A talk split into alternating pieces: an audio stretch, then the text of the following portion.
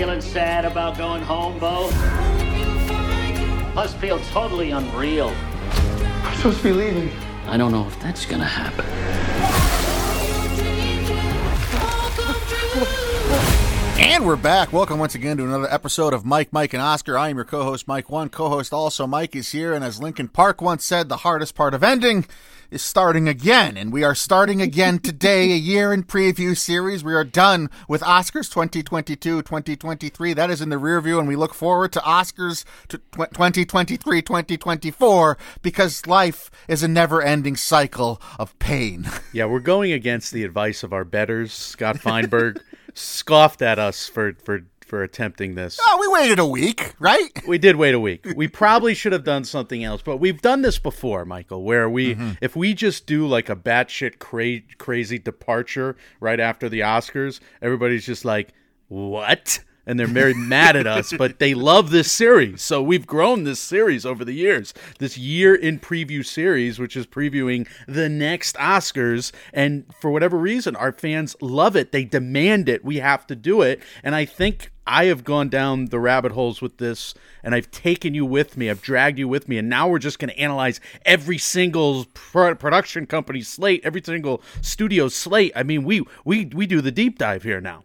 Yeah, that is what we're doing, and as such, we're doing multiple episodes covering the various studios that are out there. So we're not going to do a full slate. Uh, this, like Mike said, we've blown this out. This used to be kind of a two-parter thing. It was the pictures and the picks because this would be kind of our laying the groundwork to ultimately lead up to our 100% way too early accurate, uh, 100% accurate way too early Oscars predictions, where we preview next year's Oscars and pick uh, kind of who to keep an eye on as far as uh, for awards purposes goes we're going to do a couple episodes of a lead up for the pictures. And this episode, we're covering uh, mostly A24 and Disney. We might get to a couple other studios. We'll see how we do with timing. and and let's let's shout out the real workers here too by the way michael because i didn't do all of this work. I have to shout out clayton davis at variety. I have to shout out kenzie and the crew over at oscars central. I have to shout out gold derby. I have to shout out imdb they had a couple fancy lists there. Sportsbettingdime.com uh, put up some way too early uh, uh, Does you it hurt lines. you that I've never heard of that? anyway, Awards Ace. Awards Ace got like 10 pages up. Eric Weber, by the way. Uh, Yeah. Great job by him. So that and Wikipedia. Donate to Wikipedia, folks, because that's essentially our our level of journalism. I'm going to go on the internet and listen and look for what everybody else is, is saying and then we can kind of just com- you know comment on it. So this is uh, this is us at our aggregating best or worst, I don't know. But thank you. I remember when we were having a conversation one day. We're like, "Are we critics? What, are we?" I'm like, "No, no, no, no, no. We're we're pundits. We just talk." Stephen A. Smiths of the Oscars world. yap yap yap yada yada yada but yeah a24 michael let's uh let's dive in there because we got probably like a hundred premises to read today so anyway but close a24 put out a couple really good movies this year already close was one of them best international film oscar nominee cannes film festival lukas dhont would have been in my top five last year if i had seen it before the mmos so fyi check this one out. A minus grade for me which was hugely high. I only had three with a minus or better grades last year. Close would have been one of them you're devastated in the middle but this is this may be a heavy movie but it's an honest look at how kids deal with some serious issues uh, that are that are shown in this story. So i do encourage you all to catch it it's uh, it's on pvod right now close and then michael you would you would probably love this film sharper on apple tv plus Julianne It's Moore, So it's so bizarre. I've seen the trailer. Sebastian Stan, Justice Smith, Briana Middleton, John Lithgow. It is like a satisfying thriller. It's definitely a B movie, but it's just this fun con person, weird, twisty movie, and I really enjoyed my watching of Sharper. So All right. How many twists are there? There's at least five or six twists. Yeah, that's what I. It felt like when I was watching the trailer. It felt like, oh, this is like what was that Travolta and Samuel L. Jackson movie, Basic, where there's just like twists on twists on twists for no reason. Basic is also sharper. Go check it out. uh, then, for the actual A24 schedule, we have uh, a film showing up Uh, that's that's the film's title. Four seven twenty three, April seventh, coming very soon from director Kelly Reichardt of First Cow, starring Michelle Williams, Hong Chau, Andre 3000. This was last year's New York Film Festival showing up. 75 Metascore, and the premise reads A sculptor preparing to open a new show must balance her creative life with the daily dramas of family and friends in Kelly Reichardt's vibrant and captivating funny portrait of art and craft. Yeah, we have a history here of talking like ad nauseum about some random movies that never really make much awards noise, and I feel like we've been making jokes about the upcoming Kelly Reichardt comedy for like three years now. Yeah, because it was at Cannes last year and New York Film Festival. I probably talked about it in both of those episodes, and I also think we talked about it in the year in preview series last year. Yeah, I think we did. Yeah. I hear it's terrific anyway. So Good. Great. Beau is Afraid. This is coming out on April 21st, tw- uh, 2023. Ari Aster's next film, starring Joaquin Phoenix, Joaquin Phoenix, Joaquin Phoenix, and Joaquin Phoenix. Also Parker Posey, Amy Ryan, Richard Kind, Nathan Lane, Zoe Lister Jones, and Michael Gandolfini. Uh, the, there's a trailer out there. Check it out. Beau is afraid, but here's the premise: following the sudden death of his mother, a mild-mannered but anxiety-ridden man confronts his darkest fears as he embarks on an epic Kafka-esque odyssey back home. Michael, this is a a serious premise for a wacky trailer. Goodbye Stranger by Supertramp. That's an earworm. That would just like got in. Uh, first time I watched this trailer, I heard that I was like, "Oh my god!" I couldn't think of any other song for like the next week. Can you imagine if we got sued for you plagiarizing that song for that? It was just my mouth.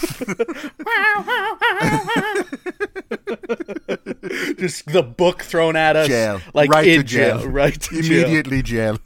um, yeah, Joaquin's obviously the superstar here. I wouldn't be surprised if we end up seeing some supporting momentum for either or both of Nathan Lane or Amy Ryan, just based on the trailer. That's a total guess, though, obviously. And Kafka-esque, referring to uh, Franz Kafka, the German novelist, who himself was so filled with self-doubt and deprecation that he's presumed to have destroyed something like eighty percent of his life's work just on the assumption that it was terrible and no one would want to read it. Oh, no. So that's a guy we can relate to. So, so Beau is afraid is going to be being John Malkovich meets the Sopranos dream sequences. All Yeah, right? To, to your point, all to discuss German existentialism by way of a Peter Sellers, Eddie Murphy, Mike Myers plurality of performances by Joaquin Phoenix. Yeah, I think I think you might have hit the nail on the head there. So it's about the financial crisis. right? Yeah, yes, of course. Wait a minute, we're just repeating ourselves now.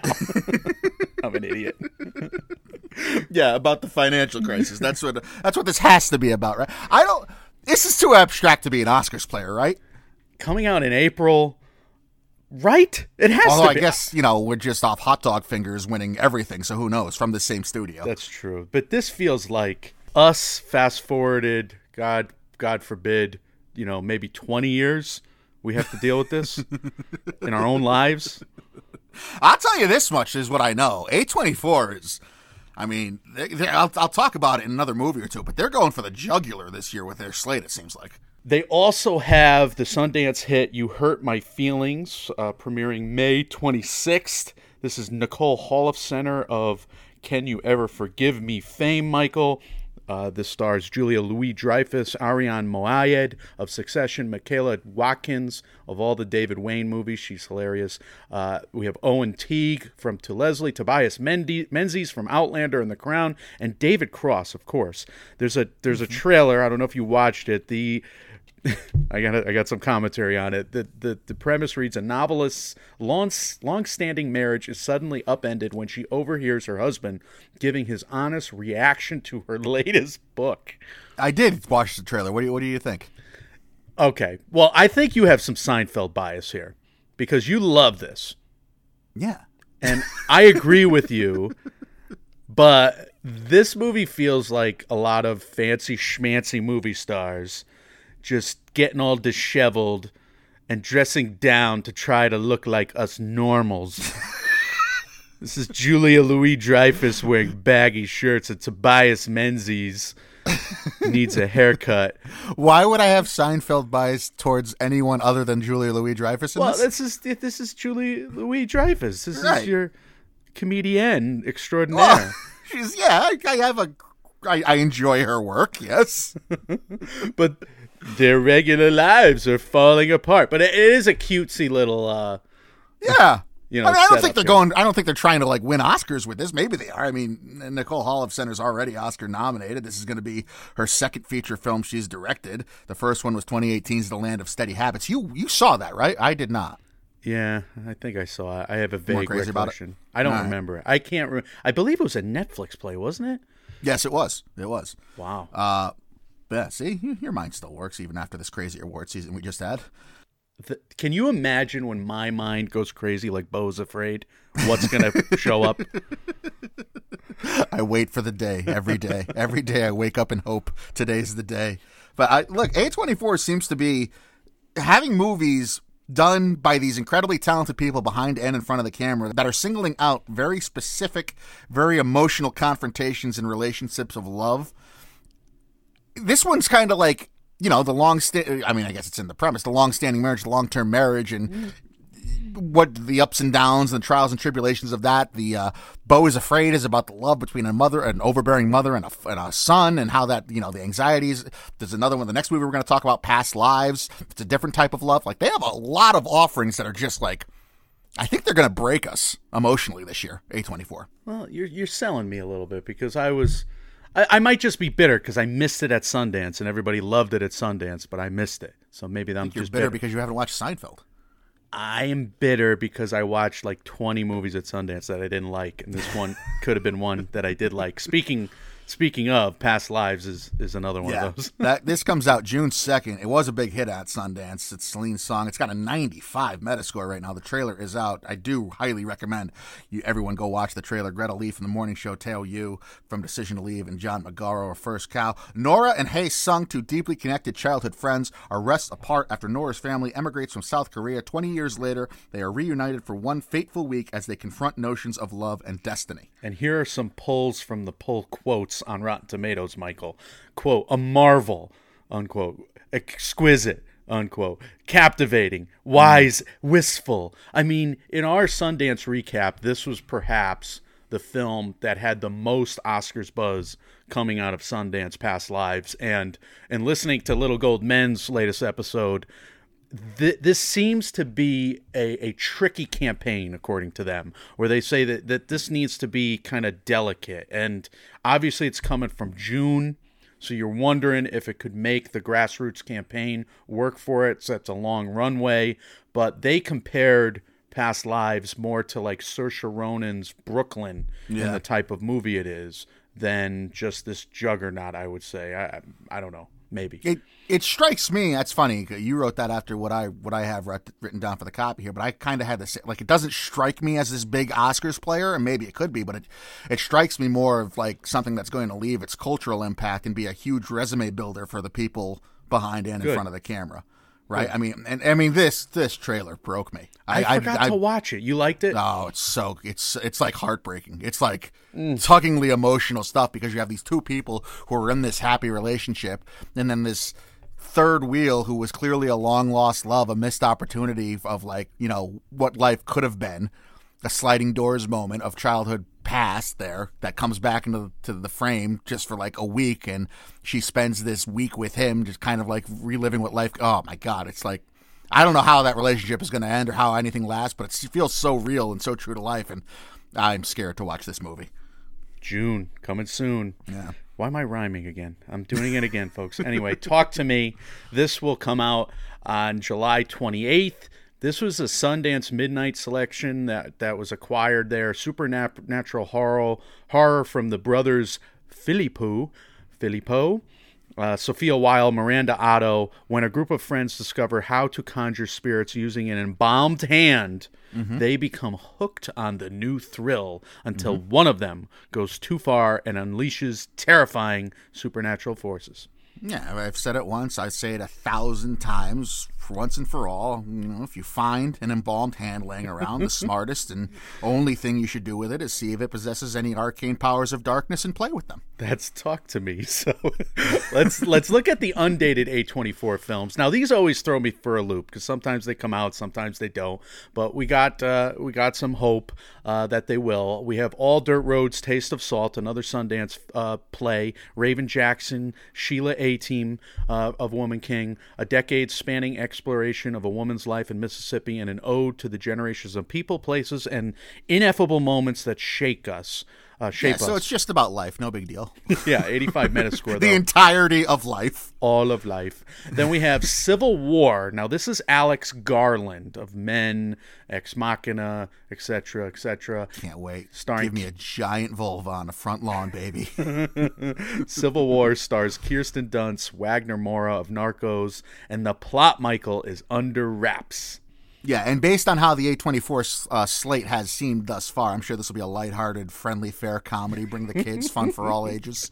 Alex Garland, yeah, he's good for those. Uh, Dream Scenario. This stars Nicolas Cage, Michael Cera, Julianne Nich- Nicholson, and Tim Meadows. It's a comedy about a schlubby professor who never. word. Who never made it, and he becomes an overnight celebrity after appearing in everyone's dream.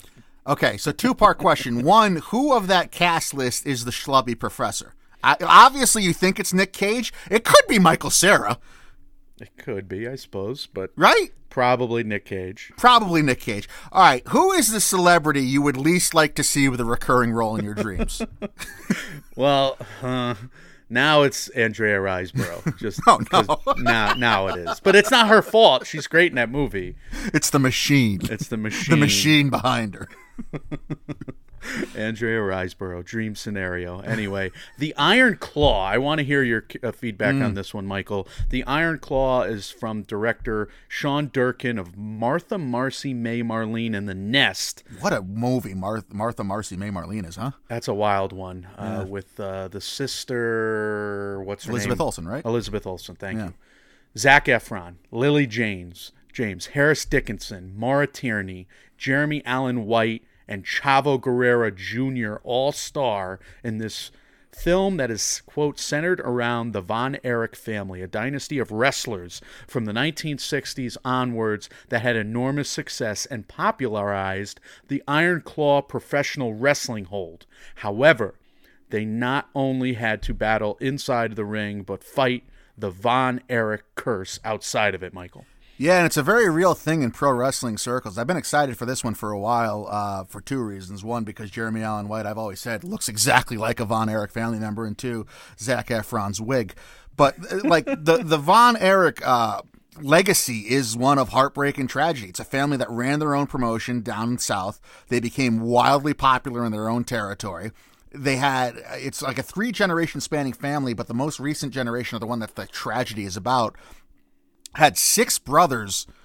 Not all six were wrestlers, but I like one died when he was like a child. But like I think it was five of the brothers made it to uh, wrestling fame, but five of the six brothers of that generation all died well before their time. some was suicide, some was you know a happenstance, some was just tragedy. Like the the one who was a kid somehow got electrocuted and suffocated in the snow. It's like horrible stuff. But it's a real curse. It's like a pro wrestling curse that's very well known and very talked about. There was a, a great Dark Side of the Ring episode on the Von Erich family. If anyone's interested in that, I think it's floating around somewhere on YouTube. It's from Vice TV, but.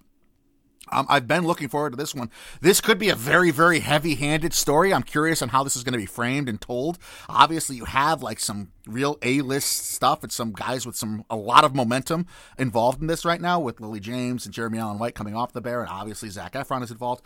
Chavo Guerrero Jr., by the way, uh, has his own family tragedy in the pro wrestling sport to deal with, and that he can that can one day be a, its own movie.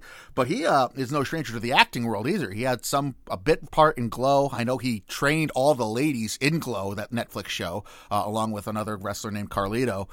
To uh, do the moves in the ring and stuff, so he's not a stranger to the, the camera. I'm interested to see what his what role he plays in this too. You remember when Zac Efron was supposed to win an Oscar for extremely wicked, shockingly evil, and vile? yes, I do. Yes, Well, I mean, he was he was good in that.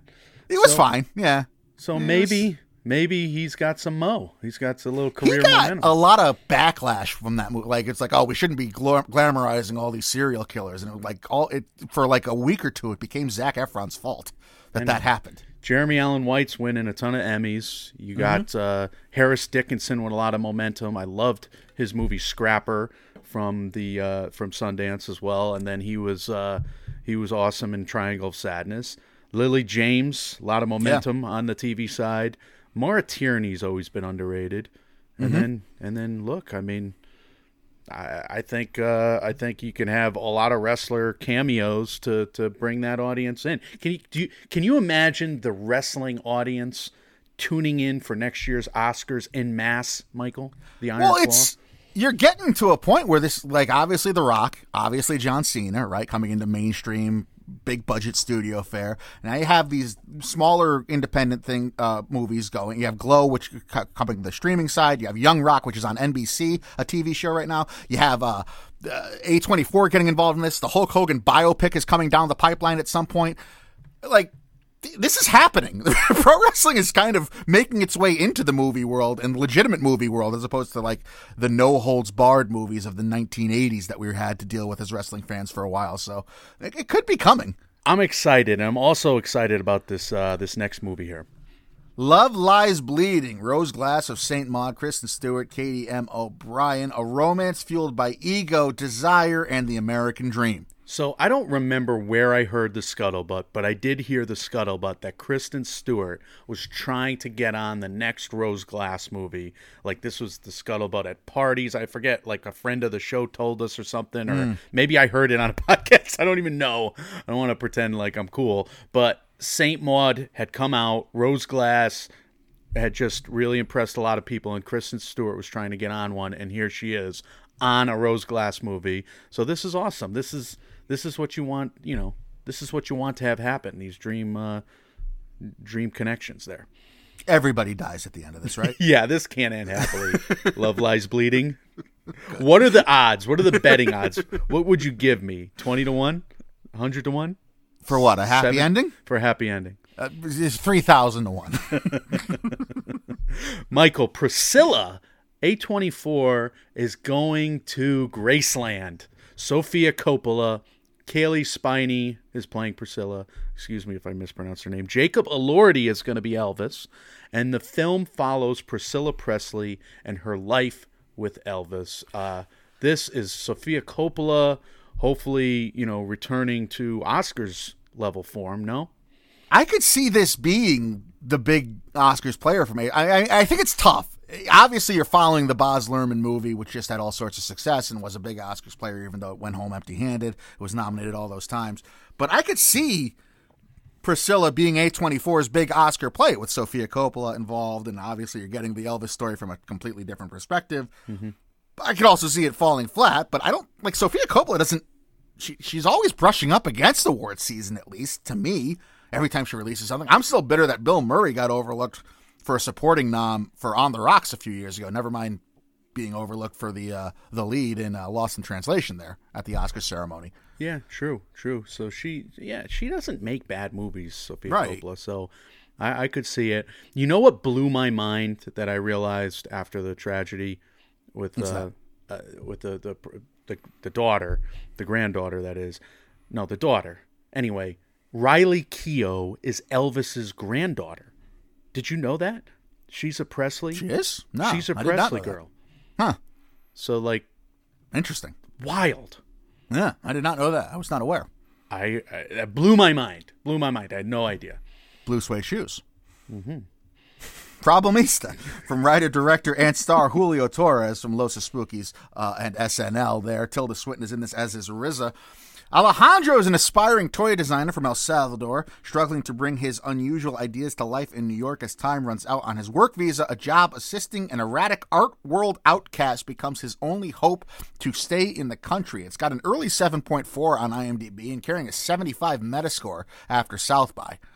I want to see this movie so bad. This is th- this has been a weird fascination of mine based on documentaries Yeah. and like the art world. Who could become an outcast of the weird ass art world? Didn't we see like Netflix movies made about this that are just I was going to ask, did you like Velvet Buzzsaw? Velvet that- Buzzsaw. Thank Yeah. you. Like the weird Netflix movie polls, next Netflix original polls that are happening already in this episode. Yeah, I I don't remember loving Net, uh, Velvet Buzzsaw, but I would love a good movie about that weird ass world. Uh, I mean, that that uh, Le- Lost Leonardo was a movie that Mm-hmm. fascinated me. Another documentary there. There, the HBO had this documentary The Art about Thief, right? Wasn't it just called The Art Thief? no, the Lost Leonardo, but the Art Thief might be something too. I, I just feel like I've been living in this world for a while, and now I want to see Tilda Swinton play an erratic outcast from that world in an A24 wackadoo performance. I'm I'm in. I'm just in. The Art Thief is a book, apparently, by Noah Charney. All right, good to know. I don't know where I pulled that from. All right. Well, we got another Julia Louis Dreyfus A24 title here in Tuesday, also starring Lola Petticrew, and the synopsis reads A Mother Daughter Fairy Tale. It could be anything. It could even be a boat. You know how long I've wanted one of those. What if it's an unsolicited prequel set on a mm-hmm. boat to the Addams Family Netflix series? Because it's called Tuesday. I'm just guessing. Nah, that's, is- that's fine. I'll this go with it. is the sleuthing we do here at Mike, Mike, and Oscar. I heard there were werewolves in a Park Chan Wook movie, by the way. yeah, well, that's coming up. Don't worry. I referenced that. Earth Mama. This was a Sundance play. This is going to be the opening night film at New Directors New Films in New York City.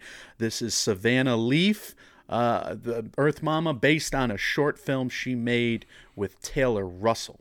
Yeah, now we're getting into territory where there's just not information available. This movie has so little out there right now. If you type in Earth Mama to Google, you get an organic herbal care brand for newborns and new mothers and like the links to it at Target and whatnot. Nothing about a movie. Well, maybe they can, uh, maybe they can reset the internet. Sure. Which I hope happens just in general, by the way. But I did get three tickets for a day at New Directors, New Films. I don't think I can get free to see Earth Mama. That's like on a Thursday night premiere. But uh, I'm going to see two movies at the MoMA.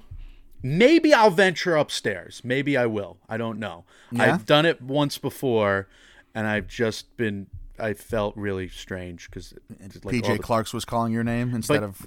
but that's the Hobnobbing. big thing. I gotta go to PJ's. I gotta visit my buddy there in Lincoln Center before I see my final movie of the night. So it'll be a Ah, nice, there you go. nice little Saturday. I, I, I don't know if I envy you or just hate you. Haven't decided. Maxine. Either envy or hate. I don't think those are healthy, but good.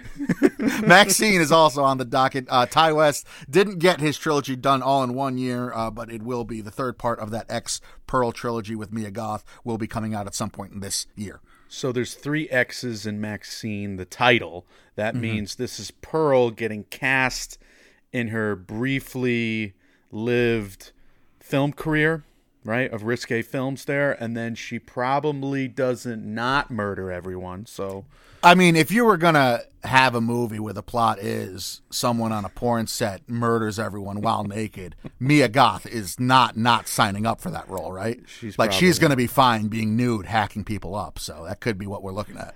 We're going to be there opening night, Michael. Uh, the front room. Go ahead. From the Eggers brothers here, Brandy Norwood, Andrew Burnap, Kathryn Hunter from the tragedy of Macbeth. This is a psychological horror. Yeah, I would say so with the Eggers.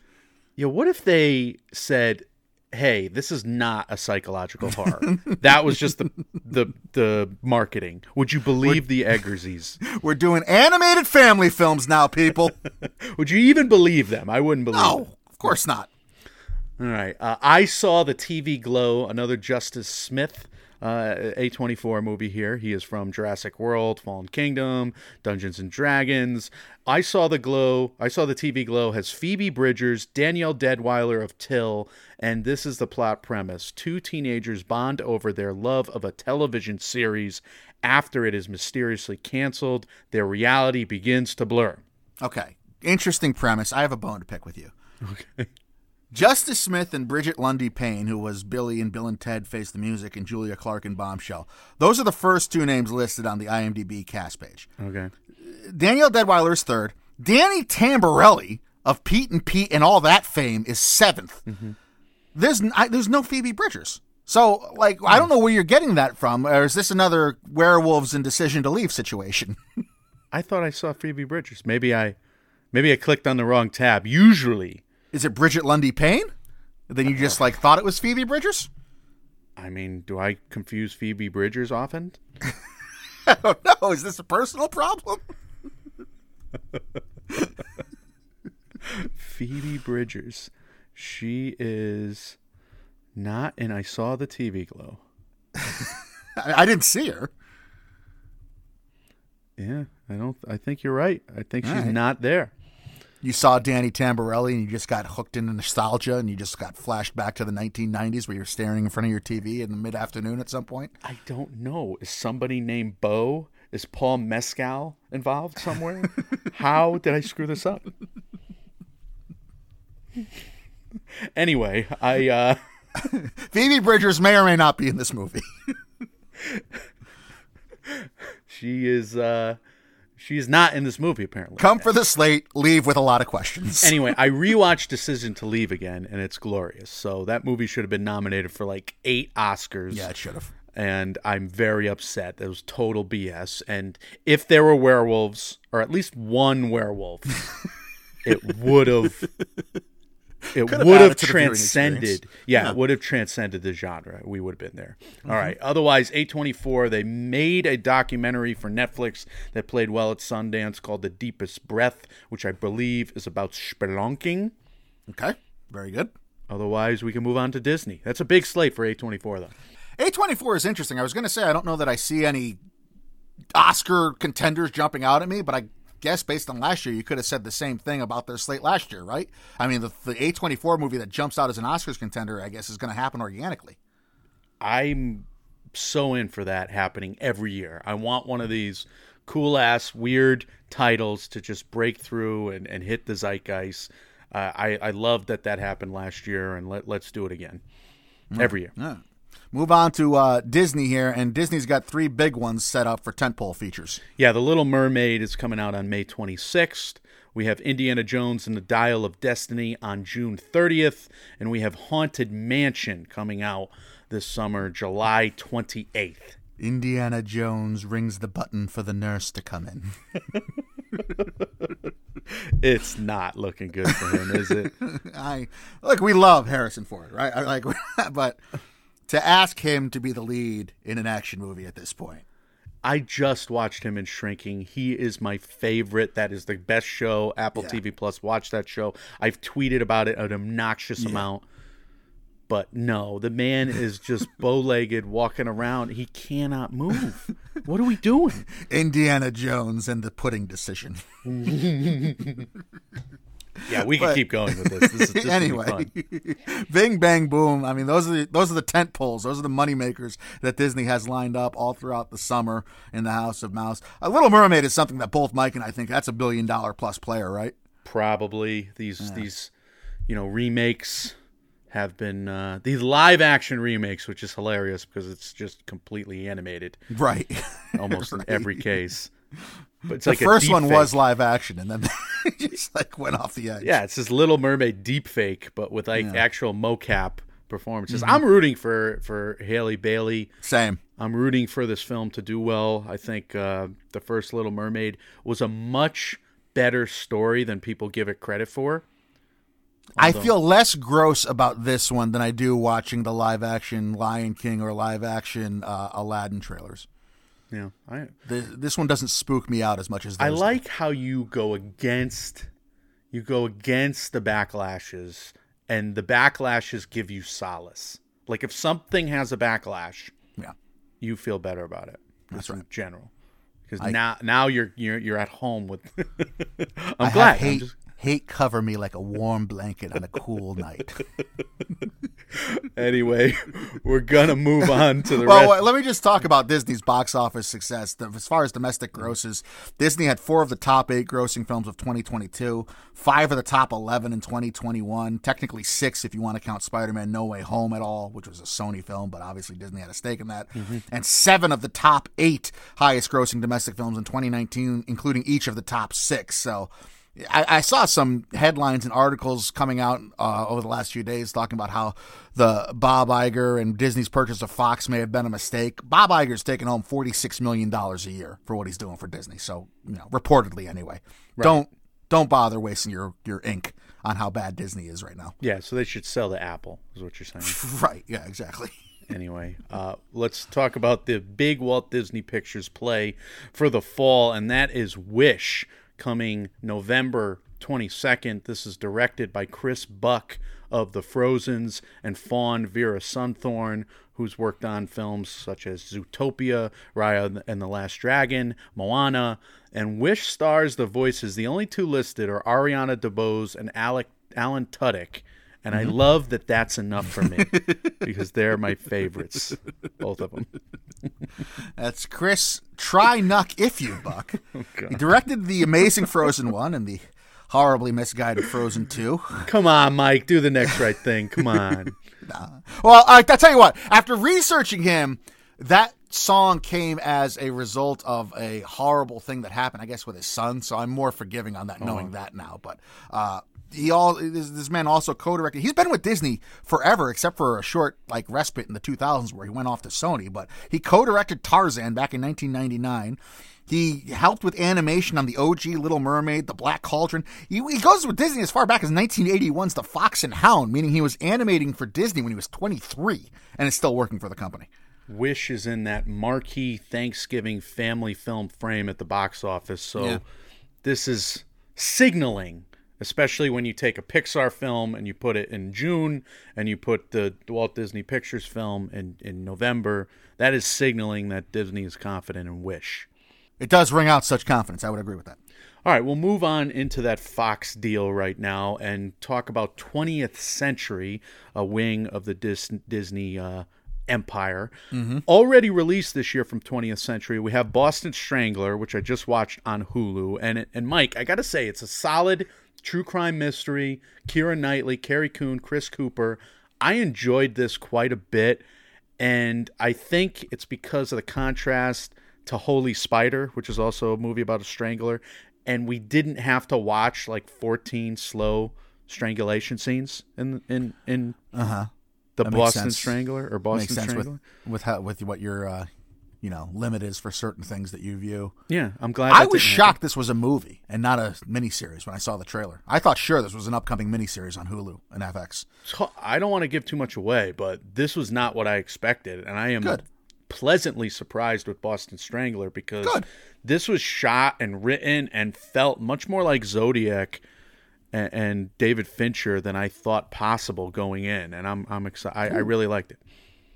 Nice. That, that rings my bell. I'm interested in that. I've, I've almost hit play on it a couple times, and I probably would if it was a miniseries. And that's just that says something about my, my penchant for movies right now after uh, this past award season. watching triple digit movies for the last year or for the fifth year in a row. Yeah. You- I- did, did you did you ever think you were made for this? did you? Because I always Let's dive knew. deep into the cycle mid episode. well, but that's the thing. We're previewing all these movies, and I know I'm going to watch most of them, the vast majority of them. You have to be have to what? Like I'm I'm almost stepping on eggshells here because I don't want to preview the movie where somehow I get Mike into a grudge based on three dimensional psychological chess of reverse psychology and I don't know what. my mind is like the movie Cube. Yeah, how do I avoid turning What Mike was that? against What was that movie where? Jennifer Lopez goes into the mind of the serial killer? the it's all just- cell, the cell. Yeah. yeah, there you go. I am in the cell. You are Vincent. I can never pronounce this guy's name. D'Onofrio? D'Onofrio. The apostrophe is a n. I can never remember that. Anyway, we have the Boogeyman, which I'm sure you'll see because it's a jump scare movie from June. That uh, is a schlock horror film. Michael. the Boogeyman. This is, this is already a trailer out. Damien Dasmalky and Sophie Thatcher of Yellow Jackets as the headliners. Whatever. This trailer bugged the shit out of me because it looked like the premise for this looked identical to a movie I could not, for the life of me, think of. And I could have sworn it was from the early 2000s, mid 2000s, and it was not. I lied to everybody. I had to go to, to our, our followers on Twitter. I'm like, please help me. What was this freaking movie that had this trailer where the thing is approaching the main characters, and then when the light shines on it, goes away, but as soon as the light's off, it's right there. I, I could not think of, and everybody, uh, so many people suggested, people in my real life who I texted for help with this too, everyone suggested Darkness Falls, that Tooth Fairy movie from like 2004. I'm like, no, it's not Darkness Falls, God damn it. Well, it, But, it uh, was, but it wasn't because right. It, it is dark. It is. It is. Darkness Falls is exactly what I was describing, but it was not the movie I was looking for. it was Lights Out. Joe Messon, thank God, finally uh, was able to say. And it, I mean, the reason nobody else was able to guess it is because I lied to people. I said it was from the mid 2000s to early 2000s. No, it's a 2016 movie, Lights Out, that I could not remember. But Lights Out is exactly the movie. If you saw Lights Out, this looks very similar, even in trailer, to what Lights Out was. I like that our listeners know you well enough that they would figure you would figure it came from the early 2000s, but Disregard what I said about the timeline. Yeah, within five years, Right. Because you're a man Yeah. lost in time. Yeah. mm-hmm. yeah, that worked. That's that works very well. A haunting in Venice is next. so ne- next, uh, Hercule Poirot, Agatha Christie mystery here. Kenneth Branagh returning for his role. Michelle Yeoh is going to be in this. Jamie Dornan, Tina Fey, Jude Hill comes out September 23rd. Uh, as well in the fall release slate, we have True Love, October 6th, John David Washington, Gemma Chan, Allison Janney, Ralph Ineson, Ken Watanabe. This is from Gareth Edwards, who did Rogue One, Monsters, and Godzilla. Uh, True Love, also the name of a Killer Angels and Airwaves song. I just want that on the record. I could see these movies making some money, uh, not because of your song title, because every band has a song entitled "True Love," though. Michael, Don't like what you're insinuating there. anyway, I think uh, a haunting in Venice, Death on the Nile should have been nominated for cos- costumes. Those costumes Oh, wow. were awesome. Okay. Anyway, after what was the first movie? The friggin' Express Uh, Murder on the Orient Express. murder, murder on the Polar Express, yep, that's it. Tom Hanks was savage. Uh, starring an animated Tom Hanks. I'm pretty sure. Couldn't sure. believe he ate that kid's spleen. and elephants. All because he believed in Christmas. I don't understand what they were. Go ahead. Ew.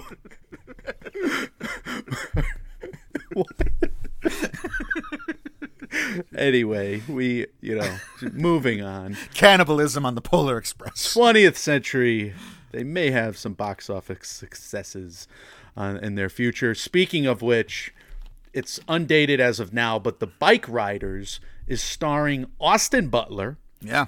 Tom Hardy, Jodie Comer, Michael Shannon. The Bike Riders is directed by Jeff Nichols of Take Shelter, Mud, A Midnight Special, Loving. And the plot premise for The Bike Riders reads It follows the rise of a Midwestern motorcycle club through the lives of its members. So there you go. Also, Mom and I can see this one arm in arm because we can uh, follow Austin Butler's career. What comes next? Good. What a cast and what a crew. I mean, Jeff Nichols. I don't. I'm a little surprised based on his, you know, filmography. The tone for this sounds unlike what we're used to seeing with him. Loving sticks out to me. I don't know. I, I, I'm interested to see how he's going to adapt this because what this sounds like is a uh, a movie about a lot of crime. Wow. And and like you know a gang gang movie, but he's taking this uh, Danny Lyon photo journal, which was apparently wildly popular. It was a photo journal from 1968, I want to say off the top of my head, uh, of the Chicago Outlaws Motorcycle Club. Uh, depicted them in the late 60s. It became this pop culture phenomenon. It was released the year before Easy Rider uh, came out, the movie, the film Easy Rider, and gained popularity. And it was apparently a prime example of what Lyon did best. He captured the real life occurrences of groups within the nation who otherwise were in, mostly inaccessible to everyday people.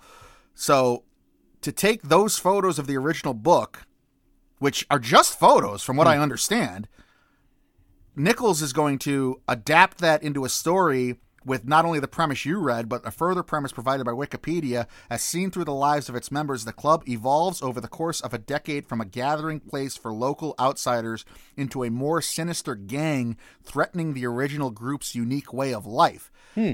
This sounds like a huge awards player if we take everything in consideration to me.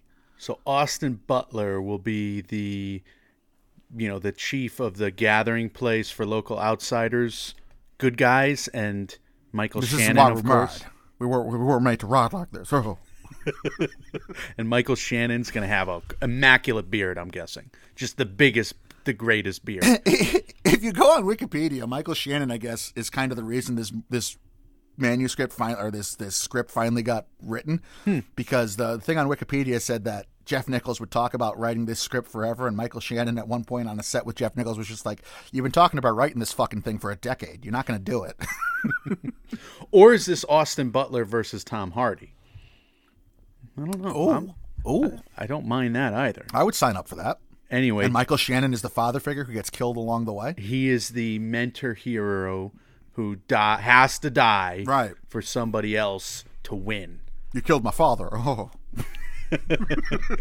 Jeff Nichols has some huge film Twitter fans, and they each seem to love him for a different movie. Like Midnight Special has a really devoted fan club mm-hmm. that I know of, and like you said, loving got broke him through at the Oscar level. That has some, you know, devoted fans, and I'm one of the people who love Mud, the Matthew McConaughey movie. sure.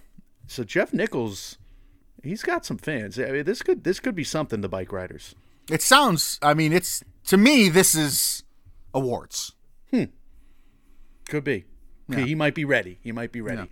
We'll move on to Searchlight, and Searchlight is the other Fox wing that came over, also very accustomed to Oscar's success, and they got a big slate. Searchlight uh, to Hulu from March 31st, which is next weekend.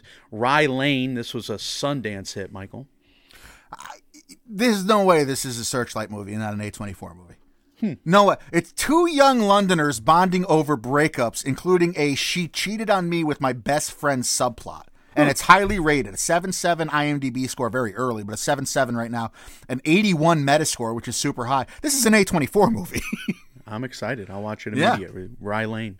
Uh, we have to theaters Chevalier Chevy, Chevy 421 23. This is Kelvin Harrison Jr., Samara Weaving. I feel like we've previewed this. yeah, forever. We've been previewing this movie. It's another one for like years, I feel like. And, and here's the problem I have with Chevalier. Chevalier, Chevalier, Chevrolet. Chevrolet. I see this trailer at the AMC before every movie. Everyone, I'm sick of this trailer. Goes, it was it goes Nicole Kidman Chevrolet trailer.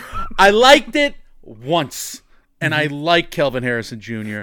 I feel like I've seen this movie already. You Probably have for as long as we've been talking about it and thinking about it and seeing the preview. I have the A list, and the A list has a lot of positives to it. One of the not positives, I think somebody would call it a negative, is that you have to watch the same 30 minute trailer reel 174 times a year. See? This is why I can't get A list. You've already convinced me. I guess so. we have to Hulu and Imagine if that was serious. But no, we, we we do have a lot of fans of this film from Toronto. Matt Neglia has been particularly high on Chev- Chevalier and, and saying that it could be an Oscars player from from the spring. So you never know. You never know. Sure. I mean, uh, look, there's ta- I mean, Samara Weaving and Kelvin Harrison Jr. are great. So, yeah, Absolutely. that wouldn't surprise me. We have to to Hulu and Disney Plus coming to both services, by the way, which might be telling if you listen to the town. But Flamin' Hot. This is going to be the story about the origins of Flamin' Hot Cheetos. That may or may not be a lie. because it's kind of under fire right now, the story's validity. But Eva Longoria directing it. A lot of good reviews from South by. I think this played South by. I, I, I might be lying about Yeah, that, but I know I do know. Okay, it did. I do know the early review. I mean, there was you know outlets, the trades are calling it charming. So take that for what it's worth. we have to theaters uh theater camp and i'm a redundant son of a gun uh july 14th and this is a sundance comedy starring molly gordon and ben platt 57 year old Ben Platt. Wasn't this trailer available online at one point? i don't know i've seen the movie already i think But, okay, but didn't we review the trailer? i don't know but i you're remembering me reviewing the movie and most Am I having a stroke right now? I could have sworn this movie. I've seen this trailer. I know you reviewed it, mm-hmm. but I saw. I, I swear to God, I saw this trailer on on YouTube, and now it's not on YouTube. It, they might have put it on YouTube for Sundance. If we previewed Sundance, you might have watched the trailer pre Sundance. God damn it! Maybe you're right. Maybe I am just thinking of you, and I just came up with a trailer in my mind You af- mu- off your review. All right, so how does this trailer go? Just going to give you an improv exercise. I don't know because I didn't see it. Is Ben Platt in his Dear Evan Hansen Ben- makeup just crying into his Ben? Platt is a geriatric camp counselor. And Molly Gordon is his plucky assistant camp director. Stan Marsh was a washed-up third grader. Theater Camp's a good movie. You should watch it. It's a lot. A I lot of plan fun. on it. I was hoping to watch the trailer again. You should watch the trailer and then you should see the movie. Uh, that is Theater Camp. Uh, Next Goal Wins is headed to theaters September 22nd. Taika Waititi's next feature. This feels like we've been previewing it for Yes. literally three years. Yep. Literally. Michael Fassbender, Elisabeth Moss. The pro- plot premise reads Dutch American football coach Thomas Rongen is tasked with turning the America American Samoa national team, considered the one of the weakest football teams in the world, into an elite squad. Yes, we know.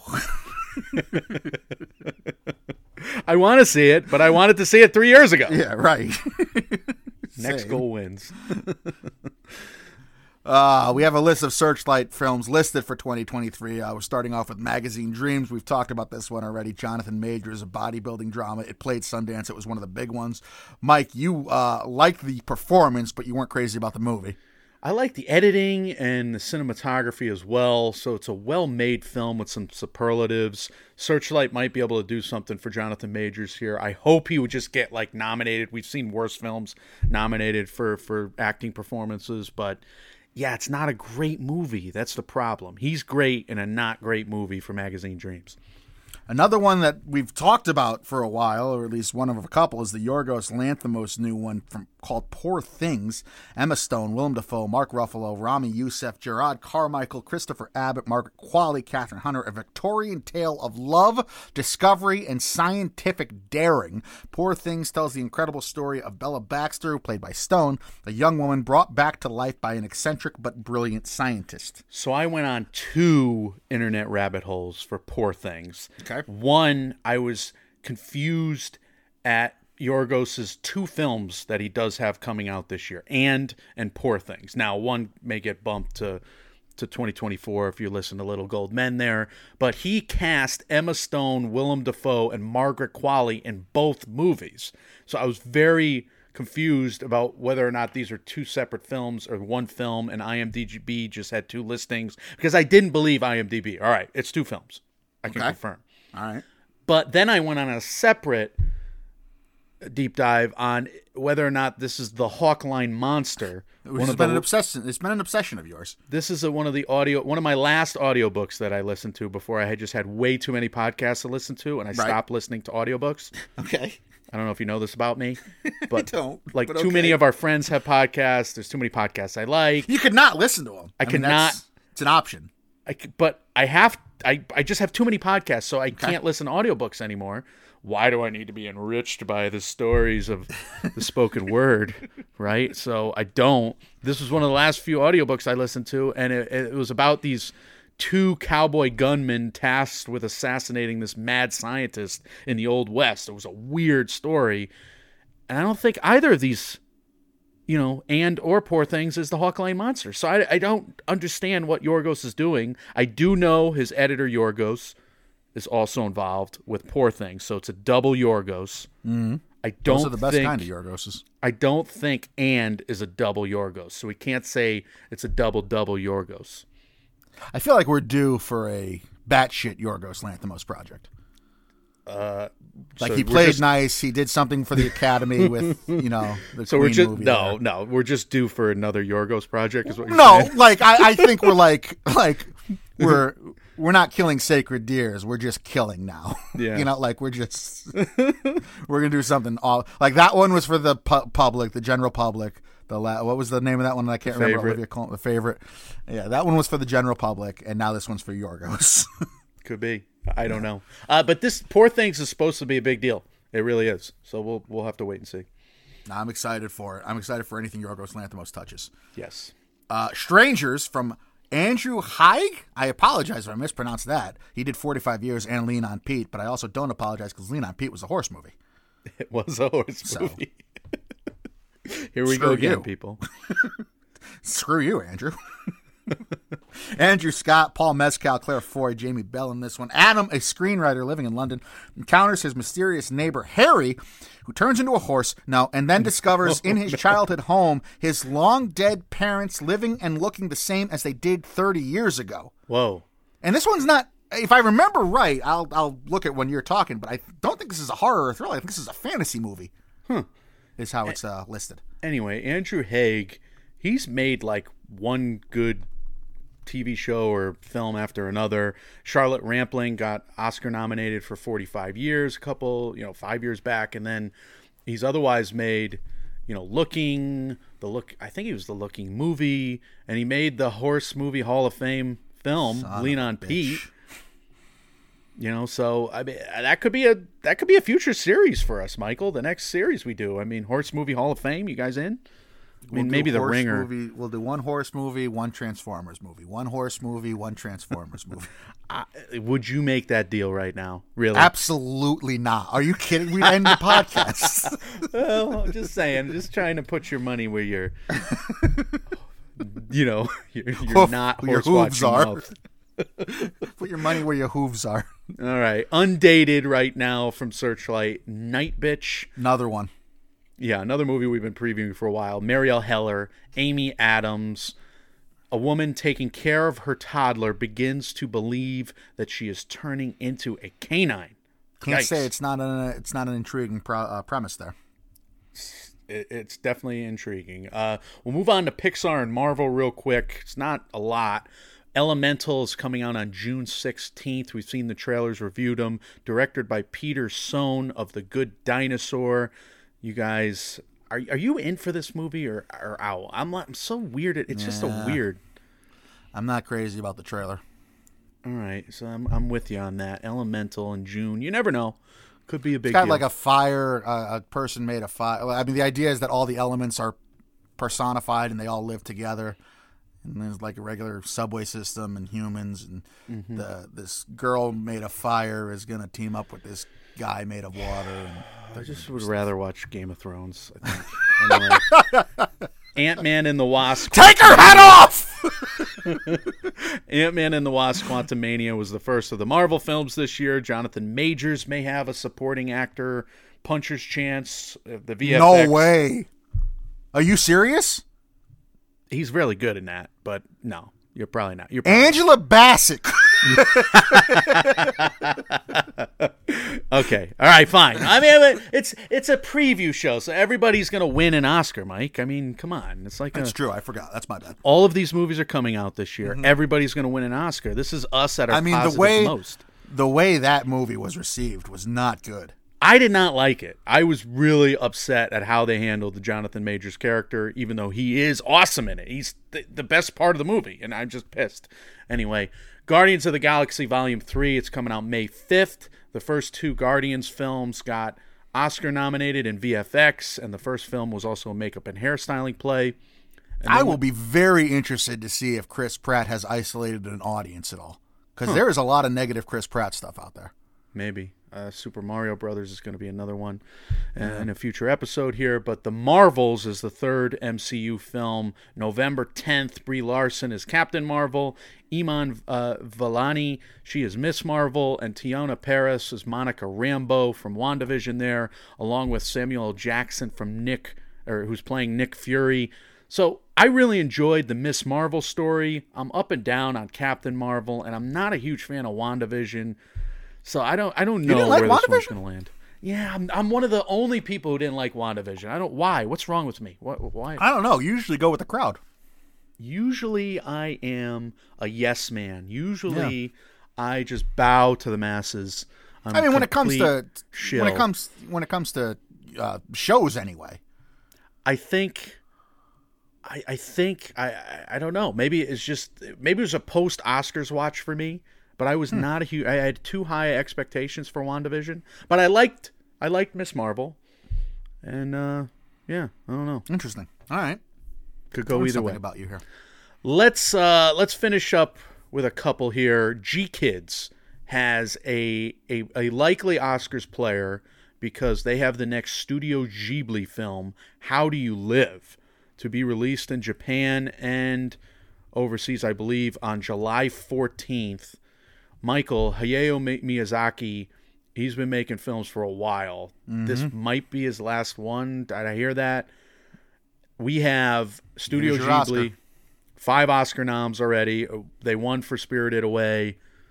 This could. I mean, I've been low key rewatching this series, chipping away at it on That's HBO something Max. we might we, we might do. I mean, that's that's something I feel like we we could dive into, right? They are wonky gonzo stories that I really respect, and some of them work better than others. Like I just watched The Tale of Princess Kaguya. I did not like it. It was kind of boring. Oh, interesting. Okay. I, I don't think I've ever seen any of them, to be honest with you. I think you're in for some treats, but you got to know that, that these are these are some strange, hard right turns in these stories. like you'll have this fairy tale setup, and then then the ghost monster is just eating everybody. It's wild. Or the Explain castle just starts to walk.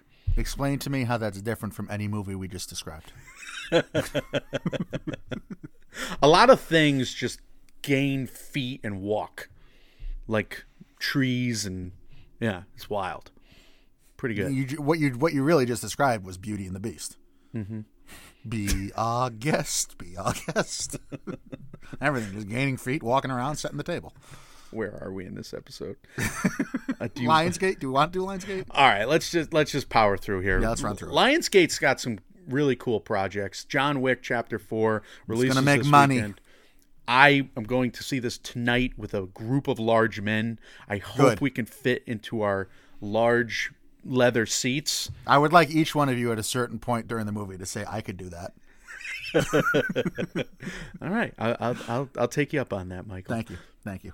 Somewhere in Queens is next. This comes out April 21st. Uh, directing and starring Ray Romano. Laurie Metcalf is in is in this one. Uh, interesting trailer. Another one of that kind of the the Julia Louis Dreyfus one that you accused me of playing favorites with. This movie and that movie kind of ring the same tones for me. My son's a basketball star. Get out of my shower. That's the only thing that sticks out to me about Ray Romano, and it will forever because I laughed so damn hard when what's his name? Good God, from uh, Paul Blart when Paul Blart did the impression of Ray Romano. Kevin James, yeah. Kevin James.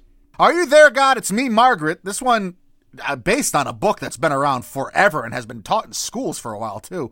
Uh, April twenty eighth, twenty twenty three. This is Rachel McAdams, Benny Safdie, Kathy Bates, directed by Kelly Fremon Craig, who was the screenwriter of the film The Edge of Seventeen. Huh. Since one of her parents is a Christian while the other is Jewish, Margaret goes on a quest to discover her religious identity. That's the premise. Yeah, so that story again, a movie, much less a trailer, which, if shown in a Florida school under this dope jackass of a current governor, would be breaking the law, even though it's been taught in public schools for actual decades. The lesson is always fuck Ron DeSantis. Uh, I have no interest in seeing this movie, and I may go see it 30 times in theaters just for that basis alone. Ah, I love it. Mike One grudges. Kathy Bates is funny in the trailer too. Forcing him to watch the movies. but a good trailer though. That's excellent. Uh, we have About My Father from Lionsgate. This is going to be a Sebastian Maniscalco comedy heading to theaters May 26th. I just saw a podcast clip where he said paying for a family of five to get into Universal Studios with an express pass for the day was eleven hundred dollars. That can't be true. It, he was uh, dead serious about it. It's probably true. Eleven hundred dollars. That's crazy. I mean, if you get like the super advanced passes, where you you you have, have to, fight the kid behind the ticket counter. If a kid tells me I got to pay eleven hundred dollars to get into a roller coaster park, you that you you you you throw hands. You have to. You're like you have to come out from behind there. We have to fight constitutionally. Our forefathers said, in this circumstance, I have to fight you. Sure, sure. Please leave me alone. sure. Don't do it. Good God. That's a lot of money. You're right. Anyway, we're talking about his film that comes out in May. He's a funny guy. Yeah. Uh, so it could be good. Uh, the Blackening. This is coming out June 16th from Lionsgate. Horror comedy starring Jermaine Fowler and I many others. am begging everyone to go seek out the four minute sketch The Blackening is based off of. It was on Comedy Central in like 2018 from Three Good. Pete. Seven black friends being chased by a white killer and they need to decide on which one they're going to sacrifice to him. And they have to sacrifice which the one they say is the blackest, and the others will live. And then the sketch is just a fight between the seven of them, arguing of how they're all the whitest. In the, it's so fucking. It is. It's not only great satire and great comedy, but it's like discussing social issues, which is what the basis and the genesis of horror was meant to be in the first place. It's so good. I'm excited for this one. The blackening, awesome. All right, so that that that's exciting. Uh, then we have Joyride coming out on July seventh, and this did very well at South by Southwest. Uh, a Metascore of 81 from director uh, Adele Lim of uh, the Crazy Rich Asians fame. She was the screenwriter. And starring, Joyride will star Stephanie Hsu, Sherry Cola, Ashley Park, and Sabrina Wu. Lots of rave reviews, especially from some of our friends. Good. At South by, Ryan McQuaid really loved it for, uh, for the record. Sherry Cola, great acting name, by the way. Yeah, you've said that before. She, Yeah, well, I, I stick by it. I mean, come on. That's an all timer. Sherry Cola? It's pretty good. Uh, we got a bunch more that should make some money here, Mike. White Bird, a wonder story that comes out mid August. Marc Forster, Helen Mirren, Gillian Anderson are in that. Uh, the Expendables 4, that's coming out the end of September. Saw X, Saw 10, Saw is just going to always be around. That's a Halloween play, obviously. God damn it. I wish I wasn't looking forward to it based on nothing, but I am. the Hunger Games, the Ballad of Songbirds and Snakes, the Winds of Winter, the Child, the Ice, the Fire. It's a prequel about uh, Mr. Snow there. It's about Jennifer Lawrence taking her first acting gig. That comes out in November, November 17th. Lionsgate's got some movies that are going to make money this They, year. they know how to make money, that's for sure. it feels like they've been saving them, right? Is Lion, what, what would you call Lionsgate? Because if you look at Lionsgate's financials and their big domestic box office players, they are huge moneymakers. I mean, obviously the biggest ones are the. Uh, I remember looking this up. It's the Hunger Games ones, but like Lionsgate knows how to print money, and I wouldn't think of them as a major studio. We've had no product in theaters compared to this year, Michael. Like every week, there's a major tentpole uh, based on previous IP Yeah. that's got to make money. I'm almost worried that there's too much slated. For Uh, it'll year. be oversaturated. It, I mean, this is the cycle, right? Just like uh, superhero movies are starting to get oversaturated, and that's why the box offices are maybe lessening a little bit. I think the uh, reliance on nostalgia and former IP or established IP is going to get oversaturated within the next couple of years, and we're going to go back to original programming. anyway. Theater owners got to be fairly happy about it. Though, I would think, yeah. We have Ordinary Angels from Hilary, or starring Hilary Swank. Uh, cool premise here, inspired by the incredible true story of a hairdresser who single-handedly rallies an entire community to help a widowed father save the life of his critically ill young daughter. So, not much out there. There are two stills on IMDb for this movie. Both of them involve the main characters in the snow, so I'm guessing this is a holiday play. Side note: Hmm. Ted Lasso explained Hallmark movies oh, in season three, episode two, and it might have been the hardest I've ever chuckled in my life because I didn't allow myself to laugh loudly, but I chuckled hard. And if Ordinary Angels, starring Hilary Swank, is a lovely made for Christmas miracle movie from mm-hmm. Lionsgate here, mm-hmm. I want I want it to be something that Hallmark movie fans or Hallmark movie people who have to watch them will enjoy. Good. Okay. I have n- I, I can't do anything with those comments. I have not watched Ted Lasso yet. You have to. You have to watch Ted. Mike, if you don't watch Ted Lasso, you're an a hole. Well, I watched season one. I watched season one. I watched season one. I haven't Yeah, watched season yeah, two or three. yeah, yeah, yeah. I got to get to it. It's the same. It's the same. It's the issue I have with with every TV show. Like here- I can't keep up with it. I'll get back to it when it's over. You know that it's only going three seasons, right? So oh, you Oh, is know it? Was, it's so three was getting, three is the last one. It's getting a definitive third season right now. Okay. You can't catch up in time for that. You know what I've been watching lately? Do you want to know? But here's what I'm doing. I'm trying to see if I can poke you into doing something, and it's it's not working. I'm just laying it on thick here. It's not even- Because I'm like in my head right now. I'm like, do I do I watch Ted Lasso tonight, or do I want to keep watching what I've been watching? I've been working my way through Married with Children. Married with Children I firmly believe. I think I had a recent tangent about this, by the way, but I'm going to do it again. I firmly believe it is the best written show of all time.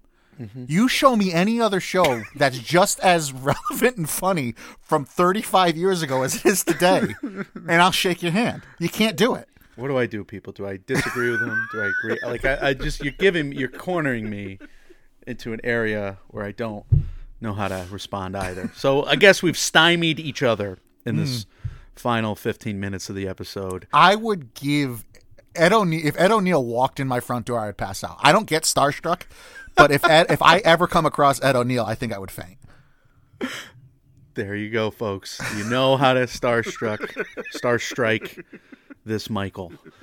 Let's finish there. We'll we'll push Neon into the next episode because Neon's got some cool movies to talk yeah. about as well. But uh, we got at least two more of these, Michael. And I'm, i mean, I'm there's excited. a ton to come. We got Sony, we got Paramount, we got all kinds of. I'm just rolling down your list here. STX is out there, Universal, obviously, which includes all kinds of other studios as well that Universal owns. Uh, I mean, this is again part one of the pictures of what'll probably be. How many episodes do you think this will go, Mike? Two or three? I, put it as three. We're going to do okay. the third episode to focus on the streamers Amazon, Apple, Netflix, or the rest of the streamers. A lot to talk about with that, too, with Apple saying that they're going to be doing a billion dollars of business for theatrical releases upcoming, too, which is uh, nice. a good move by them and puts them diametrically opposed to Netflix, obviously. I am the day after the shrinking finale, and I'm just tickled pink with Apple right now. That's another one. Like, I want to dive into it. Is it going to get a second season? Yeah, it already got greenlit. Well, then I can't watch it. so if it was John from Cincinnati, you would I'm dive in, in. I'm in. What a reference by you, Mike. Canceled. Wow. One and done. Wow. Well, remember remember when we were all watching HBO late night? It was yes. like the cool yeah, thing. I, listen, I know exactly what you're feeling right now. Yes, I do. Yes. We yes. all watched John from Cincinnati, and we thought it was something. It was a TV show. It might have been because it was po- it was it was after it was when The Wire ended. It was the one after Sopranos, right? If I remember. Wow, talk about being stuck in 2005. I'm pretty sure. I'm pretty sure that movie that uh, that show was the Wire spot, the Wire replacement. Everyone watched it, and then they were like, "This is bad." Don't make any more of these, please. But wow. you would watch that. You would watch it. Yeah. Yeah, I might have to go back and see if it's on HBO Max right now. as a matter of fact. Instead of watching Ted Lasso, which you know everybody loves. Man, I am so proud of you for that poll. Oh my god, I'm, I'm smiling. I'm no right longer. Now. I'm no longer proud of me because of it just had the opposite effect. Whatever I say is just just talk about backlashes, folks. Just having I'm the opposite. just an effect. agent of chaos. I, I just, just, want, Mike to watch more good things, and he just watches shit. He just does shit everywhere. It's all he does is watch shit instead of the good stuff. And then I got to deal with him when he really hates something like Avatar, and oh, then it's and then you just have a grudge, and you just and and then you're like mad. You you haven't. What's the last movie you watched? find me one person who says, "Man, Avatar really I've really thought you about took Avatar." your Avatar hate. Find me you, one person, Mike. And you you took it out on all of movie kind. all of film kind. I want you to find me the fan who was like, "You know, Avatar really touched me. a lot of people did. Oh, they bullshit! Bullshit! They bought their tickets. They're like, this looks pretty, and they never thought about that movie again. Uh. That movie sucked. Therefore, you're not with me on John Wick 4 tonight, which is just, it's bad. It's bad. I didn't even want to ask you I felt bad about asking you. I have two friends, honest to God, mm-hmm. who have been like begging me to watch the first three John Wicks for five years now. Yeah, you should watch them. They're great. Like they've been begging me to watch the first two John Wick movies before John Wick three came out. Why haven't you watched them? You're... I think I watched one. I think I watched John Wick one. It's not over. I, will binge it someday. I don't. I don't believe you. Well, you're probably right too. but you'll binge it like 30 years from now, and what which is this, annoying. What if this is the origin story to how I become the biggest John from Cincinnati fan of all time? uh, I'm so mad at you right now. what an outro. Guys, as always, what matters most to us are your thoughts. What are you looking forward to from this slate of studios? Uh, just as a means of recap, A24, Disney. We also threw in some Lionsgate at the end there for you. We do want to hear from you. Uh, Studio Ghibli got to mention in there. Uh, a lot of movies coming out from just these studios. What are you most looking forward to? What are you most trepidatious about? What do you think is going to be the biggest Oscars player of the bunch here? Uh, as well as always, you can leave us any other thoughts, comments, questions, or concerns about anything we do here in the MMO Empire on our social medias. We are Mike, Mike, and Oscar on Facebook, Mike, Mike, and Oscar on Instagram, at MM and Oscar on Twitter, Mike, Mike, and Oscar at gmail.com.com, and on Reddit. We're available wherever you do hear podcasts. If you're listening to us on either the Apple Podcast or Spotify app. If you appreciate what we do here, if you wouldn't mind leaving us a five star review, would take 10 seconds out of your day and make our entire one. Yes, please. Uh, thank you to everyone who has done so thus far for us. Michael, uh, we've kind of told the good people all, all episode what's coming next, but uh, let's reiterate that. Let's have some words of wisdom to end on. We want to do a box office special too with Eric Yes, Weber, yes, and yes. Uh, we're trying to find time to book him. Uh, I got to talk to you about that, by the way. I forgot about that. We were supposed gotta do that send- before we recorded. we got to send our guys some dates there. Anyway, uh, we have uh, we have two more of these pictures, and then we have the picks, and, and we've done other episodes in this series, which, series which I got to ask you about as well, because we could we could bolster this series. Like this could be What our do? What are you definitive spring about? series every year. What did we do? I don't remember. Well, Swell came on, and we did our top five feared films. Oh! Remember? Yeah, yeah, yeah. Yeah, Two yeah. years in a row. Do we not get her back? Yeah, no, we, year? we should do that. You know what's hilarious about Swell? okay. Um, so we're recording this on the 24th of March. UConn had just beaten Arkansas the night before. It was great for UConn alum and wallets alike. Um, UConn was booked at the Luxor in Vegas. And they got they got to their hotel rooms and they said that they were covered in like vomit and dust and worse. It was the quote from Sports Illustrated. Oh, no. So they had to rebook at a different pl- spot uh, on the strip for because they're playing their tournament games, the NCAA tournament games in Vegas. And I talked to Swell yesterday, and she's going to Vegas for the Taylor Swift concert. Okay. And I said, "Hey, where you staying?" She's like, "Oh, I'm at the Luxor." so I sent her all the all the stuff about UConn having to move, and she got to her room and she's like, "This place is fine. I don't know what the hell your team's talking about." I'm like, "Okay, that's fine." So hope she's enjoying the Taylor Swift concert in in comfort and in luxury as she deserves, not surrounded by vomit and dust. Hopefully, all right, and then hopefully we can get her to be afraid of some some movies this year. Yes, there you by go. the way, Well, this has been a, a hell of an episode, I guys. was I think I was supposed to do words of wisdom too. oh right? yeah, do you have any? What do you got? I, I, I, I do, but I want to reiterate what I said earlier. All of these movies are coming out this year, and all of them are going to contend for Oscars. All of them are probably going to be nominated and win. So I think this is very important to establish right now. Mm-hmm. Uh, we will we will not say anything differently going forward. right, and this is only a third of the slate.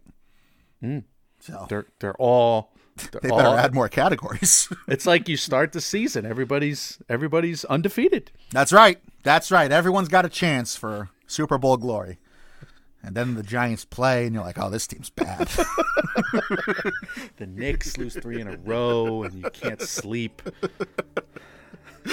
Guys, when reality sucks, you can start your season undefeated with us. We are Mike, Mike, and Oscar trying to make award season year round without the stuffiness. We will see you very soon. See ya.